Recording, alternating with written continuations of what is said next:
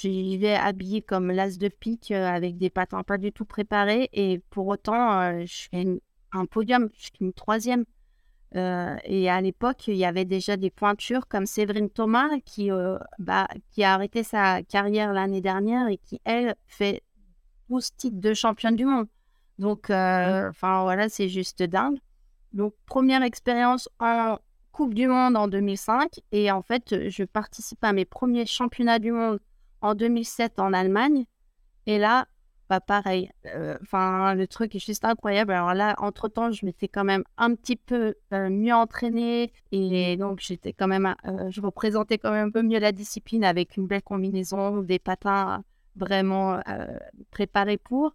Et là, pareil, à ma grande surprise, je décroche une médaille de bronze pour ma première participation au championnat du monde.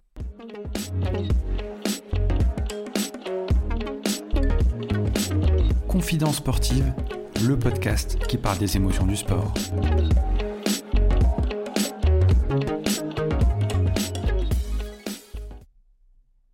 Le roller la vitesse et la précision. Elle pratique une discipline spectaculaire rattachée à la Fédération française de roller et de skateboard, le roller de descente, mais aussi le board cross. Championne du monde, elle a été lancée à pleine vitesse pour représenter son pays, la France, 85 km/h en descente sur, une, sur un parcours goudronné, le droit à l'heure n'existe pas sous peine d'être fatal.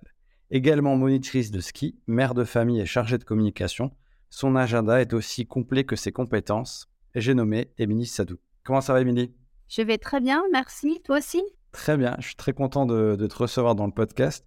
Et bien sûr, on salue Laurence euh, qui nous a fait cette passe décisive. Oui, merci euh, Laurence. Alors, comment ça va, Émilie, euh, sur ce début d'année 2023 Je sais que tu as de nombreuses activités. Euh, comment se passe ce début d'année?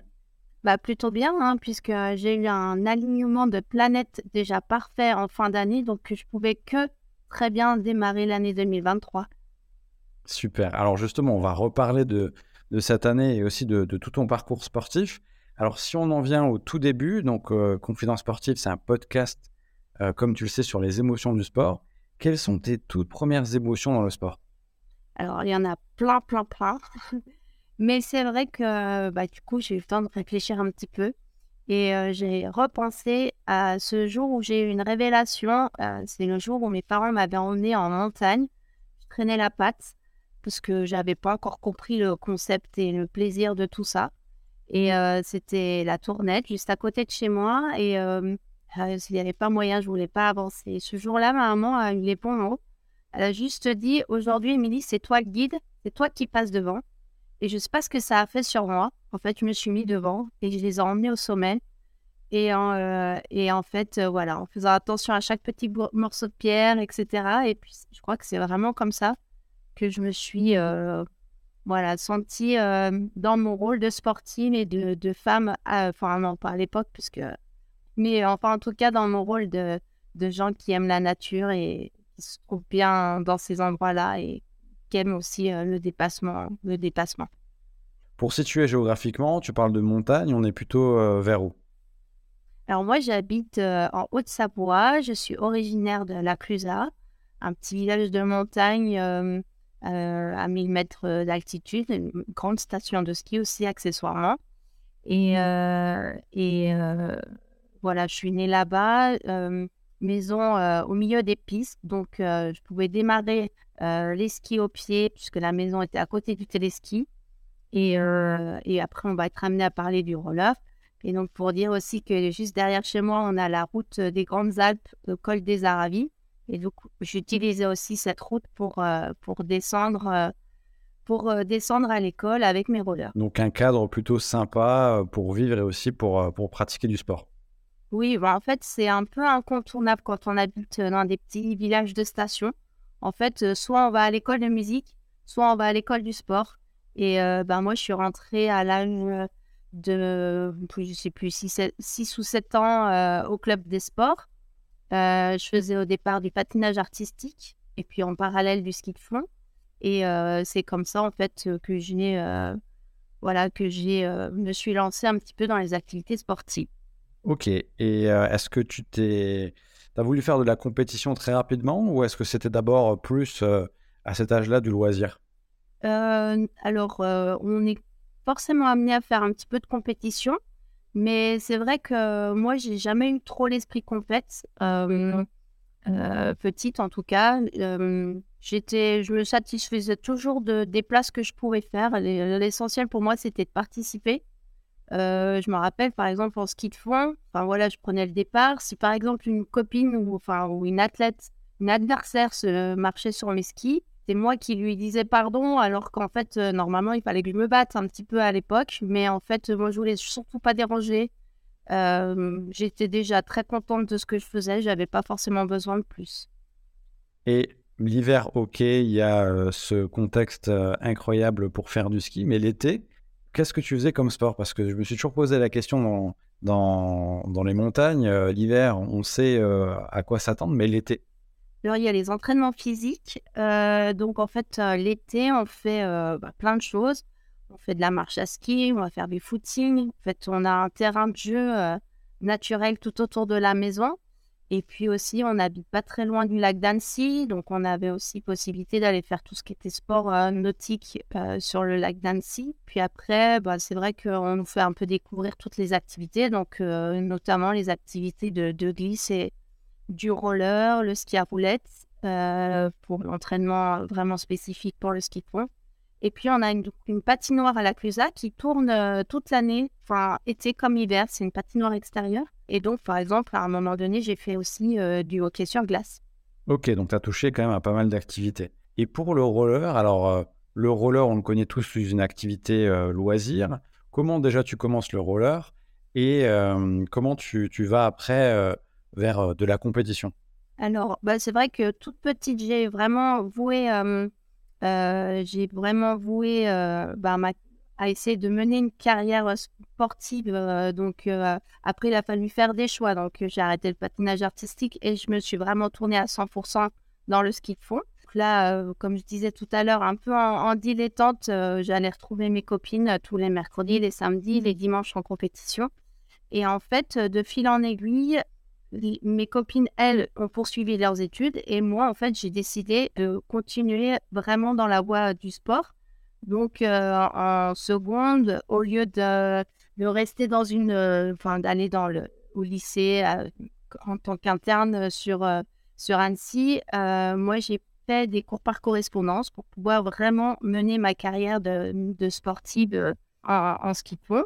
Et donc, je suis allée jusqu'au port de l'équipe de France euh, à faire beaucoup de compétitions en ski de fond. Mais euh, ben, on sait tous que le ski de fond, c'est quand même un, sport qui est très difficile et euh, mené à haut niveau, qui demande énormément d'exigence. Et donc, j'ai arrêté ma carrière en ski de fond à l'âge de, de 20 ans. Et donc, quand on a fait beaucoup, beaucoup de sport, c'est difficile de rester sans rien faire. Et c'est comme ça que je suis tombée dans le roller. C'est-à-dire que c'est pile tombé dans les années 2000 là, il y avait une grosse effervescence au niveau du roller. Et, euh, notamment avec un, équipementier qui s'appelle Salomon, qui euh, dont la maison mère est à Annecy, et qui euh, va chercher des athlètes pour être ambassadeur de la marque et pour aller les représenter sur différentes compétitions.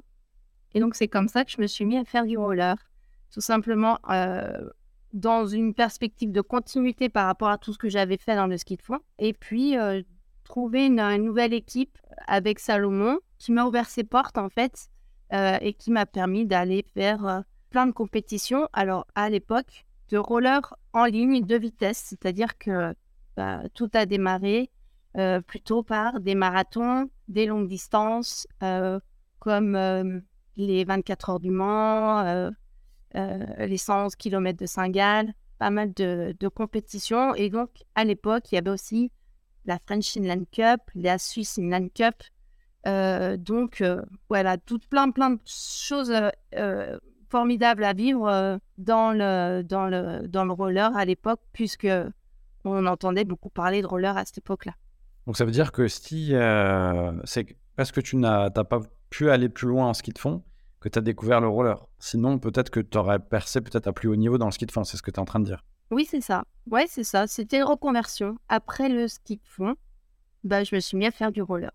Donc, tout d'abord, toujours euh, un sport d'endurance avec euh, des marathons et des longues distances. Et par rapport au ski de fond, est-ce que tu as eu une période où tu as tourné rapidement la page ou est-ce que tu as eu des regrets de ne pas avoir pu aller plus loin par rapport à ton potentiel, par rapport à ce que tu voulais vivre? Non, pas de regrets parce que c'était vraiment difficile. Et puis en fait, bah, tout naturellement, j'ai passé mon, diplôme de monitrice de ski, donc je pouvais encore pleinement savourer cette activité. Au lieu de pratiquer pour moi ben, en retransmettant. Et du coup ben, en donnant des cours. Et notamment en montant une petite section que j'avais créée à l'époque qui s'appelle les ski de fond et qui me permettait d'accueillir les futurs athlètes, ceux qu'on voit en ce moment justement et qui gagnent des médailles. Ils ont démarré avec moi aux écœurs ski de fond dans les années 2000. Tu as des anecdotes par rapport justement à ces grands champions?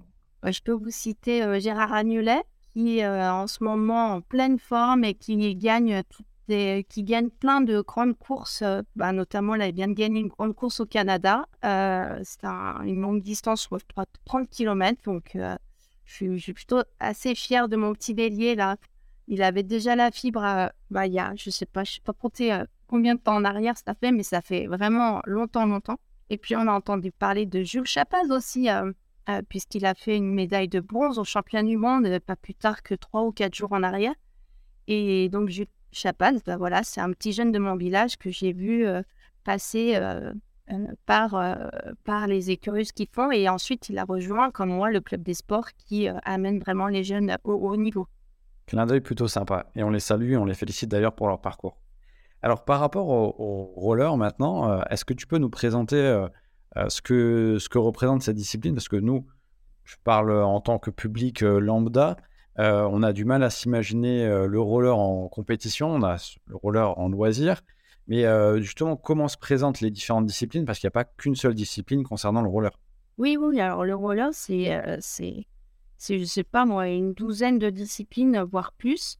qu'est-ce que je peux vous citer comme roller qui, comme discipline de roller qui sont pas forcément très connues? Par exemple, il existe du roller en hauteur, enfin du saut en hauteur. Et donc, on a un Français qui brille dans cette discipline et qui a eu même pendant longtemps euh, le record du monde de saut en hauteur. Il passe plus de 1m60, 63 je crois, euh, en hauteur. Euh, il va y avoir du roller derby, il y a du roller de patinage artistique, il y a le roller sur piste, il y a les longues distances, les marathons. Euh, du roller, on, peut le pratiquer de plein, plein, plein de manières différentes. Il y a tout ce qui est street aussi, euh, sur les rampes, euh, avec les modules. Oh, j'en oublie, j'en oublie plein. Il y en a 12.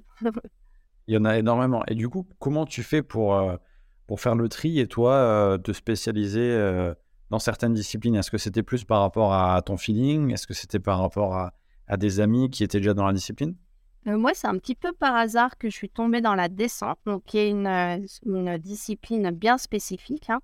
Et, en fait, euh, moi, c'est tout simplement quelqu'un que j'ai rencontré une fois qui m'a dit Oh, mais toi, tu, tu fais bien du roller en ligne.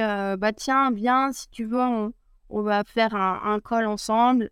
et du coup, je suis partie avec mon équipement de hockey sur glace pour pouvoir me protéger. Et puis, en fait, c'est venu assez naturellement puisque euh, j'utilisais déjà beaucoup mes rollers pour partir de la maison et rejoindre une école. ça, ça descendait un petit peu. Donc, euh, donc c'est comme ça que j'ai commencé. Par rapport aux spécificités, parce que le roller de vitesse, ça, va très vite. Euh, comment tu, tu, appréhendes les trajectoires et surtout, moi, ce qui m'intéresse, c'est aussi le, freinage et reprendre de la vitesse. Est-ce que c'est un plus justement d'avoir fait du ski au préalable? Oui, c'est un mix de, des deux, mais effectivement, je retrouve beaucoup les appuis.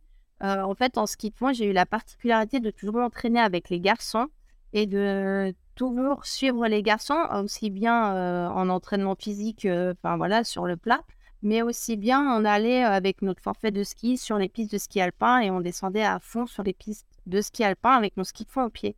Et donc, c'est vrai qu'il y a beaucoup de similitudes entre bah, la sensation qu'on peut avoir quand on descend sur une route goudronnée avec, avec nos rollers et les appuis qu'on peut avoir soit en ski alpin, soit en ski de fond. Voilà. ski de fond, ça va être plutôt quand on est en roller sur route mouillée. Bon, ça va ressembler à du ski de fond parce que en, ski de fond, il n'y a pas de car, donc on ne tient pas trop la route et c'est ce qu'on va ressentir quand on est en roller sur une, route mouillée. Et euh, en ski alpin, euh, bah, pour tout ce qui est euh, conduite, prise de trajectoire, essayer de, enfin, voilà, de trouver le, la trace la plus directe pour pouvoir bah, être le plus rapide, la plus rapide possible dans la descente. Les autres qualités qui sont requises pour avoir un bon niveau dans la discipline, c'est quoi? C'est le mental C'est beaucoup de précision? Bah Pour ma part, je pense que le mental euh, joue énormément. Euh, en fait, euh, si je perdure autant dans cette discipline, c'est parce que justement, à la fois, il faut de l'engagement, mais il faut aussi en parallèle beaucoup, beaucoup de lucidité. Et pour pouvoir ben, durer sans se faire mal, en fait, il faut vraiment savoir mesurer ta prise de risque avec, avec la, la, vitesse. Il faut trouver le, bon compromis pour, ben, pour durer et pour être performant. Performante.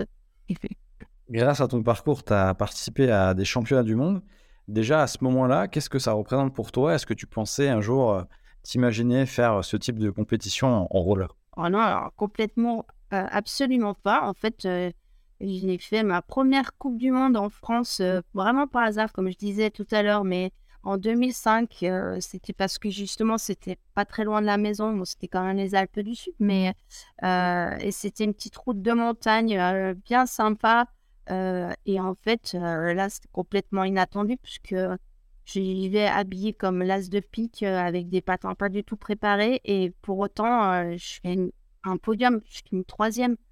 Euh, et à l'époque, il y avait déjà des pointures comme Séverine Thomas qui, bah, qui a arrêté sa carrière l'année dernière et qui, elle, fait 12 titres de championne du monde. Donc, enfin voilà, c'est juste dingue. Donc, première expérience en Coupe du Monde en 2005. Et en fait, je participe à mes premiers championnats du monde en 2007 en Allemagne.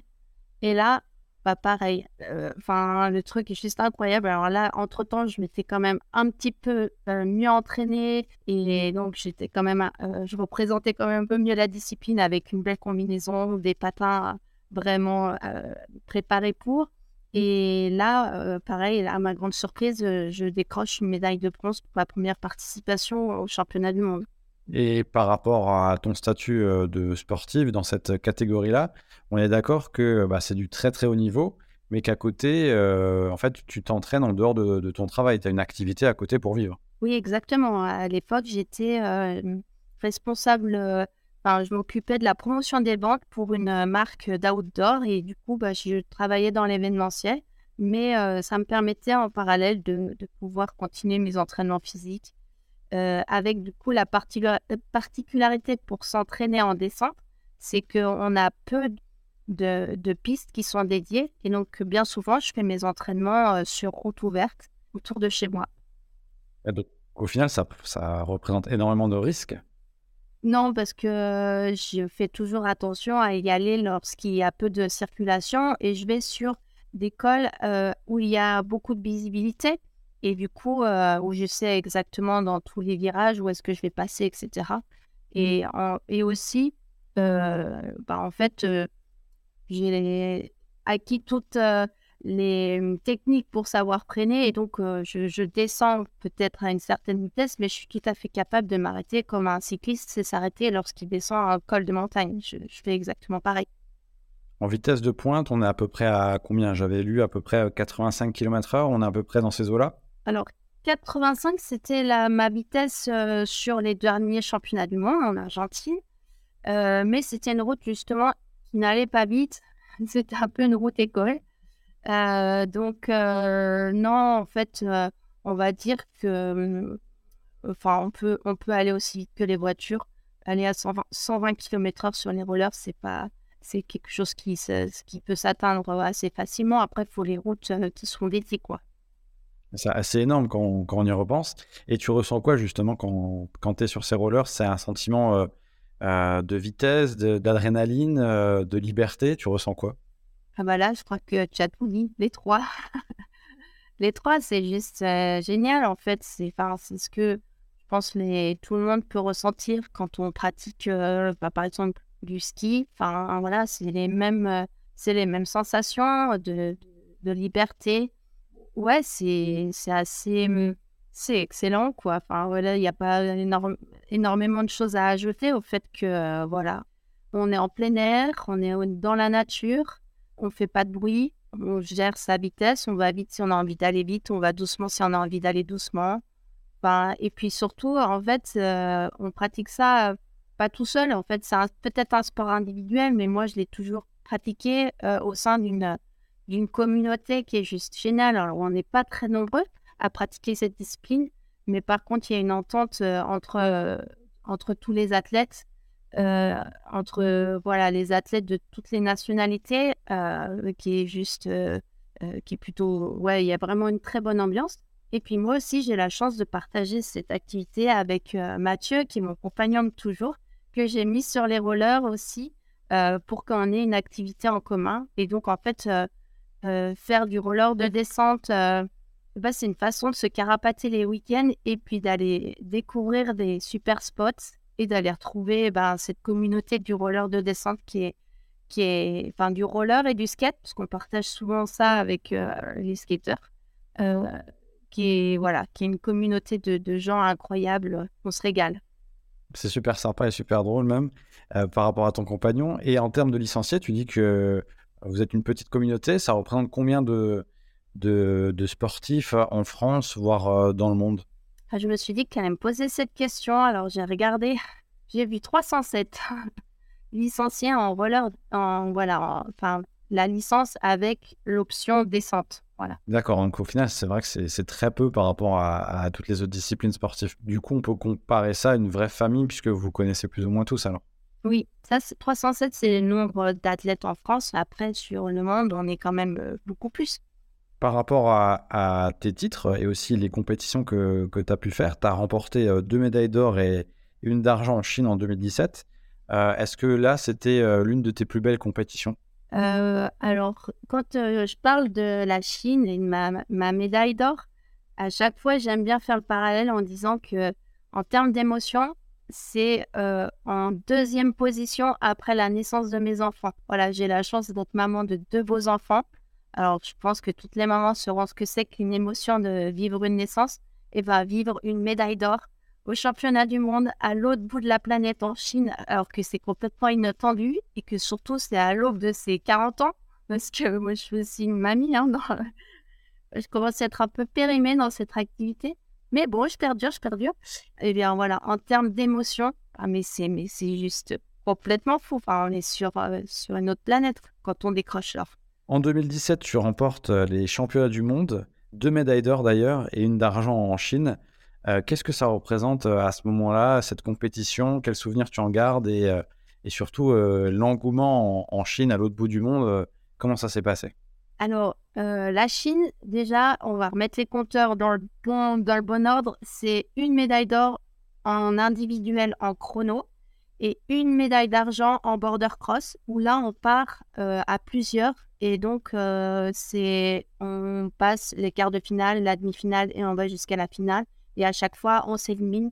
Euh, donc, euh, ça, c'est assez spectaculaire à suivre et aussi à faire quand on part quatre les unes contre les autres. Et donc, médaille d'or sur, ben, sur une individuelle. Ça, c'est la première fois que je monte sur la première marche du podium. Moi, je m'étais toujours contentée, voilà, des deuxièmes, troisièmes. Euh, enfin, je n'avais pas forcément énormément d'objectifs. Donc, je suis partie en Chine en toute décontraction, vivre les premiers World Skate Games. C'est-à-dire, c'était les premiers, euh, on peut dire ça, mini-jeux olympiques du roller. C'est-à-dire que ces World Skate Games, c'est une épreuve qui réunit toutes les disciplines du roller, de la trottinette et du skateboard sur 15 jours de compétition et où toutes les disciplines euh, pendant 15 jours vont s'affronter euh, sur vont faire dans un même lieu, dans une même ville, un championnat du monde. Et, et donc, euh, bah, pour moi, c'était juste fou de me dire, je suis sélectionnée en équipe de France pour aller représenter la France à l'autre bout du monde, en Chine, à, Nanjing. et donc, partir avec une délégation, on part, donc à l'époque, enfin à l'époque, parler comme ça, mais il n'y a pas si longtemps que ça, il y a cinq ans en arrière. Donc, je pars avec 150 athlètes français représenter la, France pour ma discipline qui est ben, le roller de descente. Et, mmh. et donc, bah, pour moi, c'est je vis l'aventure à, 200% parce que pour moi, c'est nouveau d'arriver sur, sur un lieu de course où j'ai un hôtel de prévu, il y a un kiné, il y a un entraîneur.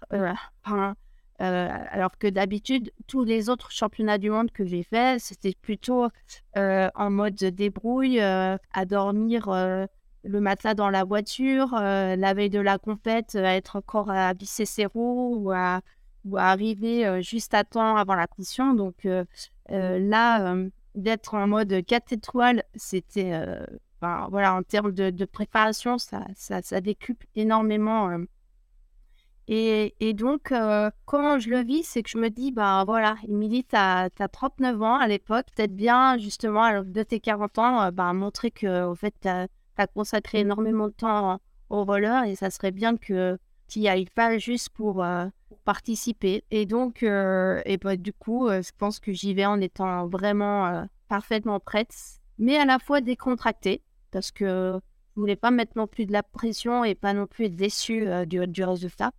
Et donc, euh, ben, je fais la course parfaite. Voilà, tout simplement. Et par rapport à hum, l'engouement qu'il y a euh, en Chine à ce moment-là, euh, par rapport aux autres nations, la France, elle se situe où? Est-ce que c'est une nation forte au niveau mondial? Quelles sont les grosses puissances en termes de sportives et sportives en roller? En roller descente, on va dire qu'il y a un gros vivier en Europe. Donc, on a souvent eu l'habitude de se euh, de, de s'opposer euh, à l'Italie, à la Suisse, euh, la France, l'Allemagne, l'Autriche. On va dire que c'est un peu là où il y a la mecque du, du, roller de descente. Partout, il y a des beaux cols de montagne, on va dire.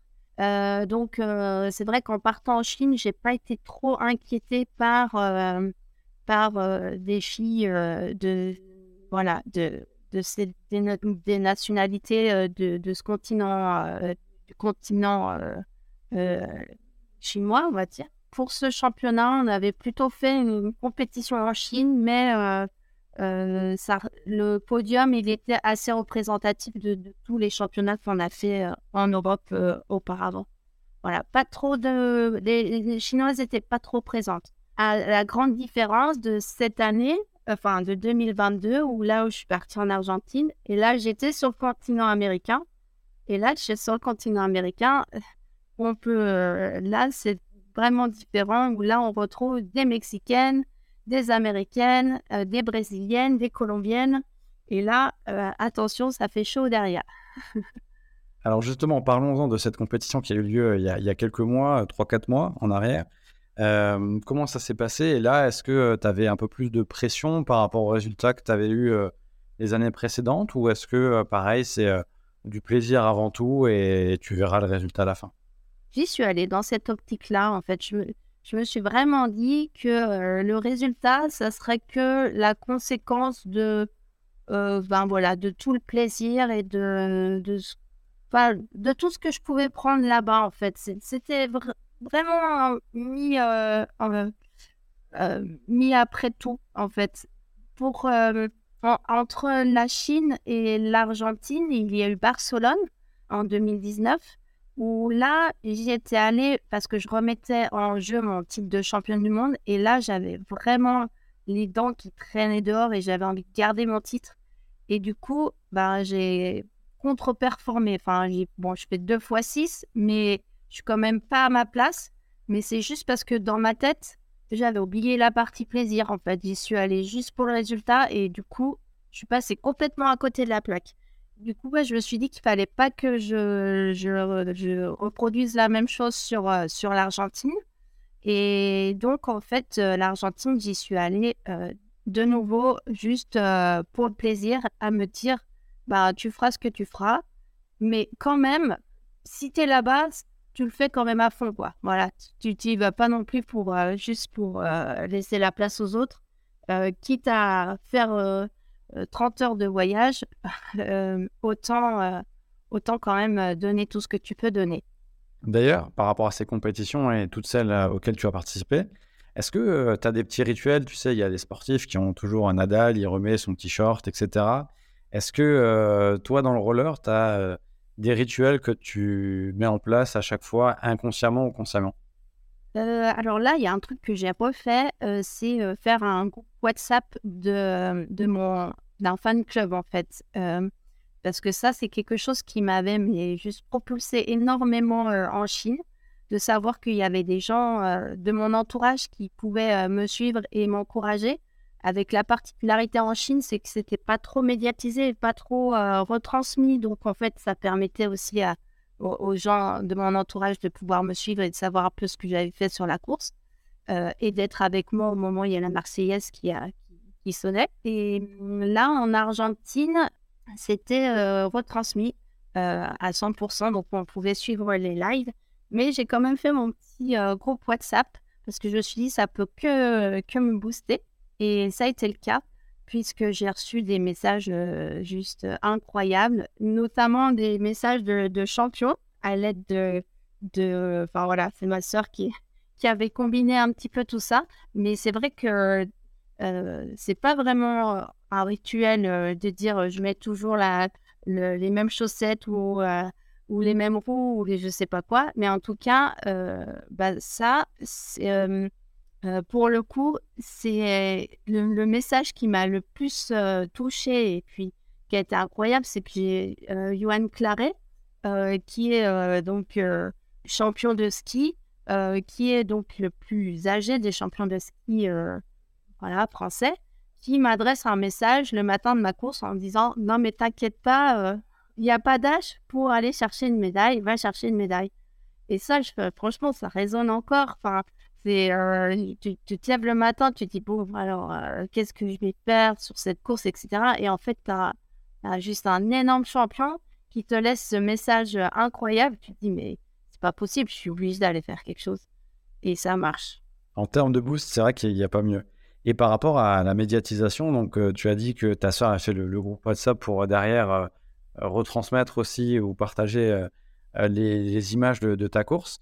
Comment ça se passe? Est-ce que euh, c'est une discipline qui est plus médiatisée, je suppose, sur Internet qu'à la télévision en ce moment? Et est-ce que les réseaux sociaux vont pousser aussi à, développer la discipline? Oui, aujourd'hui, ça sera le passage obligé parce qu'effectivement, on ne passe pas à la télé pour l'instant. C'est plutôt via, via Internet et les réseaux sociaux. bon, c'est vrai qu'avec le skateboard, aujourd'hui, il y a une discipline qui rentre aux Jeux Olympiques, donc ça va permettre d'avoir un petit peu plus euh, les projecteurs euh, tournés sur une des disciplines du, de, la, de notre fédération, mais ça reste quand même euh, très éloigné. Enfin, ça reste une discipline dans la, dans la fédération. C'est c'est pas encore tourné vers le, spécifiquement le, le, roller de descente. Du coup, bah, c'est vrai qu'on est un peu obligé de faire le de se montrer par par le biais des, réseaux sociaux. Alors, il y a, y a des jeunes qui ont, pris le tournant à ce niveau-là et qui euh, souhaitent notamment essayer d'en vivre et qui font aujourd'hui des vidéos pour, euh, pour des partenaires, pour des sponsors et qui, euh, qui, voilà, qui produisent des images juste incroyables. Est-ce qu'en course aussi ou à l'entraînement, tu as eu des frayeurs puisque c'est quand, même, c'est quand même un sport extrême est-ce que euh, à un moment, euh, tu as pu avoir euh, des blessures ou des chutes et te poser la question de est-ce que je vais continuer? Alors moi, je suis touche du bois, j'ai de la chance parce que non, je me suis jamais fait mal. Enfin, à part, on va dire, le truc classique quand on fait un sport sur du bitume, la, la petite route, enfin la petite pizza, parce que la protection, elle a tourné et puis que du coup, ça frotte un petit peu sur la route. Mais jamais de casse. Et du coup, en termes de, d'engagement et de frayeur, c'est vrai que j'ai la particularité, même avec les années qui passent, d'avoir pas peur. Et, et bah, en fait, c'est ce qui m'a fait prendre un peu l'ascendant psychologique, notamment sur euh, l'Argentine avec euh, ma dernière euh, médaille de novembre, novembre 2022. c'est qu'en fait, d'emblée, je suis la seule façon de faire la différence avec euh, les filles qui sont super entraînées, qui ont juste 20 ans de moins que moi, qui font peut-être 10 kilos de plus, enfin voilà, et qui aujourd'hui se consacrent à 100% là-dedans, comparativement à moi qui vis ma vie de maman, ma vie de travail, ma vie de, enfin voilà, tout, tout ce qu'il y a à côté. c'est que je me suis dit, aborde cette descente en te disant qu'il faut pas freiner, voilà. Et donc j'ai bien vu aux entraînements que tout le monde freinait, freinait, freinait. Et donc, moi, je faisais en sorte de toujours me glisser derrière les garçons pour que les filles ne voient pas mes trajectoires et ne voient pas que moi, je traînais pas. Voilà. Et c'est ça qui a fait la différence. Mais pour ne pas freiner, bah, il fallait pas avoir peur, il fallait juste avoir l'engagement. Et, et, du coup, bah, en fait, euh, j'ai reproduit ça en course en allant encore plus vite, en poussant au départ. Et c'est comme ça que c'est passé. Et c'est comme ça que je suis allée chercher les, euh, bah, notamment en qualification à trois fois la deuxième place. Et puis, du coup, euh, dans le run de finale qui compte pour le championnat du monde, une troisième place. Les objectifs à venir pour cette année et combien de temps tu te vois encore euh, dans cette discipline euh, Est-ce que c'est jusqu'au moment où tu prendras plus de plaisir que tu arrêteras? Ben, Oui et non. Après, les objectifs, bah, je sais que le prochain rendez-vous, c'est Rome en 2024. Donc, euh, autant dire que tous les gens de mon entourage, ils sont déjà à fond pour faire un quart parce qu'ils se disent que bon, bah, l'Argentine, autant ils ne pouvaient pas trop me suivre, mais là, aller à Rome, ils sont tous à fond derrière moi. Euh, et aussi derrière euh, mon compagnon, Mathieu, hein, qui, lui aussi continue à, en faire. Après, ben, je me dis, il faut jamais dire jamais. Je sais pas, on verra. en tout cas, je continue mon, mon entraînement de d'habitude, c'est-à-dire garder la forme physiquement. Euh, je m'entretiens en faisant beaucoup de ski de fond, beaucoup de, de courses à pied, euh, enfin voilà. Euh, et puis après, à l'approche des compétitions, bah, je rattaque vraiment les entraînements un peu spécifiques. Et par exemple, pour cette année, j'ai eu la, la chance de pouvoir inviter Romane Fabia, qui est la championne du monde en titre, même double championne du monde en titre, qui est une fille beaucoup plus jeune que moi, mais qui, euh, avec qui on a lié une amitié franco-suisse, puisqu'elle habite euh, pas très loin de, chez moi, euh, puisque voilà, c'est à deux portes de, la maison. Et donc, je l'ai invitée sur une semaine à venir faire un entraînement, enfin, on s'est entraîné pendant une semaine toutes les deux sur les belles routes de montagne qui entourent la maison, que ce soit le col des Arabies, le col de la Colombière, le col de la Croix-Frie. Euh, et donc, euh, ce qui m'a permis de rester dans le coup, parce que en fait, euh, voilà, je me suis entraînée avec juste une fille incroyable qui m'a partagé un petit peu ses, ses conseils et qui, m'a donné la vitesse qu'il fallait que, que, j'ai en fait sur, bah, sur, les, sur les descentes. Donc, je me dis que voilà, l'objectif 2024, ben, si, si je vais à Rome, ben, ça sera de de continuer à suivre les garçons et à suivre, euh, bah, par exemple, une Romane Fabia qui, elle, va continuer à vraiment progresser dans la, dans la discipline. Et puis, bah, pourquoi pas moi aussi. en tout cas, on te le souhaite. Quel est le regard des gens euh, qui, euh, qui te côtoient, que ce soit notamment au niveau professionnel et qui ne connaissent pas du tout la discipline Qu'est-ce qu'ils pensent et qu'est-ce qu'ils te disent par rapport à ça? Est-ce que tu es vu comme une ovni, comme Quelqu'un de, qui prend beaucoup de risques? Bah, En général, euh, je suis assez discrète sur, euh, sur, ce, sur cette partie-là. Euh, c'est-à-dire que je laisse les gens le découvrir par eux-mêmes. Donc, par exemple, ça m'est arrivé de passer trois ans dans, dans, la même entreprise avec des collègues qui découvrent finalement qu'ils ont fait trois ans de travail avec une championne du monde et ils ne le savaient pas forcément. C'est pas quelque chose que je mets trop en avant. Mais par contre, ceux avec qui j'ai l'occasion de partager ben, cette particularité ou ce, voilà, c'est, cet aspect de mon, de, on va pas dire CV, mais de mon parcours, ouais. Mmh euh, non, en général, ils sont plutôt euh, admiratifs et, euh, et c'est plutôt moi qui, qui à chaque fois dit mais non, mais c'est rien. et eux, ils me disent mais si, c'est juste énorme. Et en fait, euh, voilà, pour moi, c'est assez naturel, euh, mais pour les autres, mais en fait, j'aime bien parce qu'en fait, euh, dans, dans les yeux des autres, c'est incroyable. Mais pour moi, c'est rien. Voilà, c'est assez marrant à expliquer. Enfin, c'est assez bizarre à expliquer, mais voilà comment c'est, comment je le dis aux autres. C'est assez marrant. Je suppose évidemment qu'en bonne mère de famille que tu es, tu autoriseras tes enfants à pratiquer. bien sûr. Alors, dans les caractères de mes enfants, bon, après, ils ont le temps de changer, mais effectivement, j'en ai, un qui est, qui est plutôt très calme et une qui est assez téméraire. Donc, peut-être que la téméraire viendra dans mes traces, mais enfin, voilà, avec grand plaisir, puisque en fait, bon, je sais que pour ma maman, c'est quelque chose de très dur à vivre. elle a horreur de me savoir en compétition. Elle a, d'ailleurs, elle me regarde enfin, elle regarde les compètes, mais elle le dos tourné. Donc, elle fait l'effort de venir sur la. par exemple, elle était venue à Barcelone. Mais pour elle, c'est des moments euh, juste euh, atroces à vivre, mais par contre qui sont tellement forts après quand on se retrouve. Et, euh, enfin, par exemple, là, la dernière médaille que j'ai eue en Argentine, elle était tellement incroyable, cette médaille, que en fait, je lui ai même dédiée. Et la médaille, elle est chez elle. Et donc, je crois que pour une maman, bah, à la fois, c'est peut-être dur à vivre, mais, mais c'est. Enfin, en tout cas, il faut faire confiance et puis il faut laisser les, les, gens vivre de leurs euh, propres ailes. Et du coup, bah, je pense que je ferai pareil avec mes enfants. Donc, euh, s'ils veulent s'éclater dans n'importe quelle activité, eh ben, ils s'éclateront dans n'importe quelle activité. Et pour faire la promotion justement de cette discipline, euh, qu'est-ce que tu pourrais dire à, ceux qui, qui aimeraient tenter l'expérience du roller et du roller en compétition? Moi, je suis assez contente de représenter cette, ce sport dans une région de montagne où on entend parler que du ski, ou enfin beaucoup de voilà des activités autour de la montagne. Et donc de dire que en fait, par exemple, dans les villages comme les miens, il n'y a pas que le ski, le ski de il y a aussi des disciplines comme le roller, comme le roller.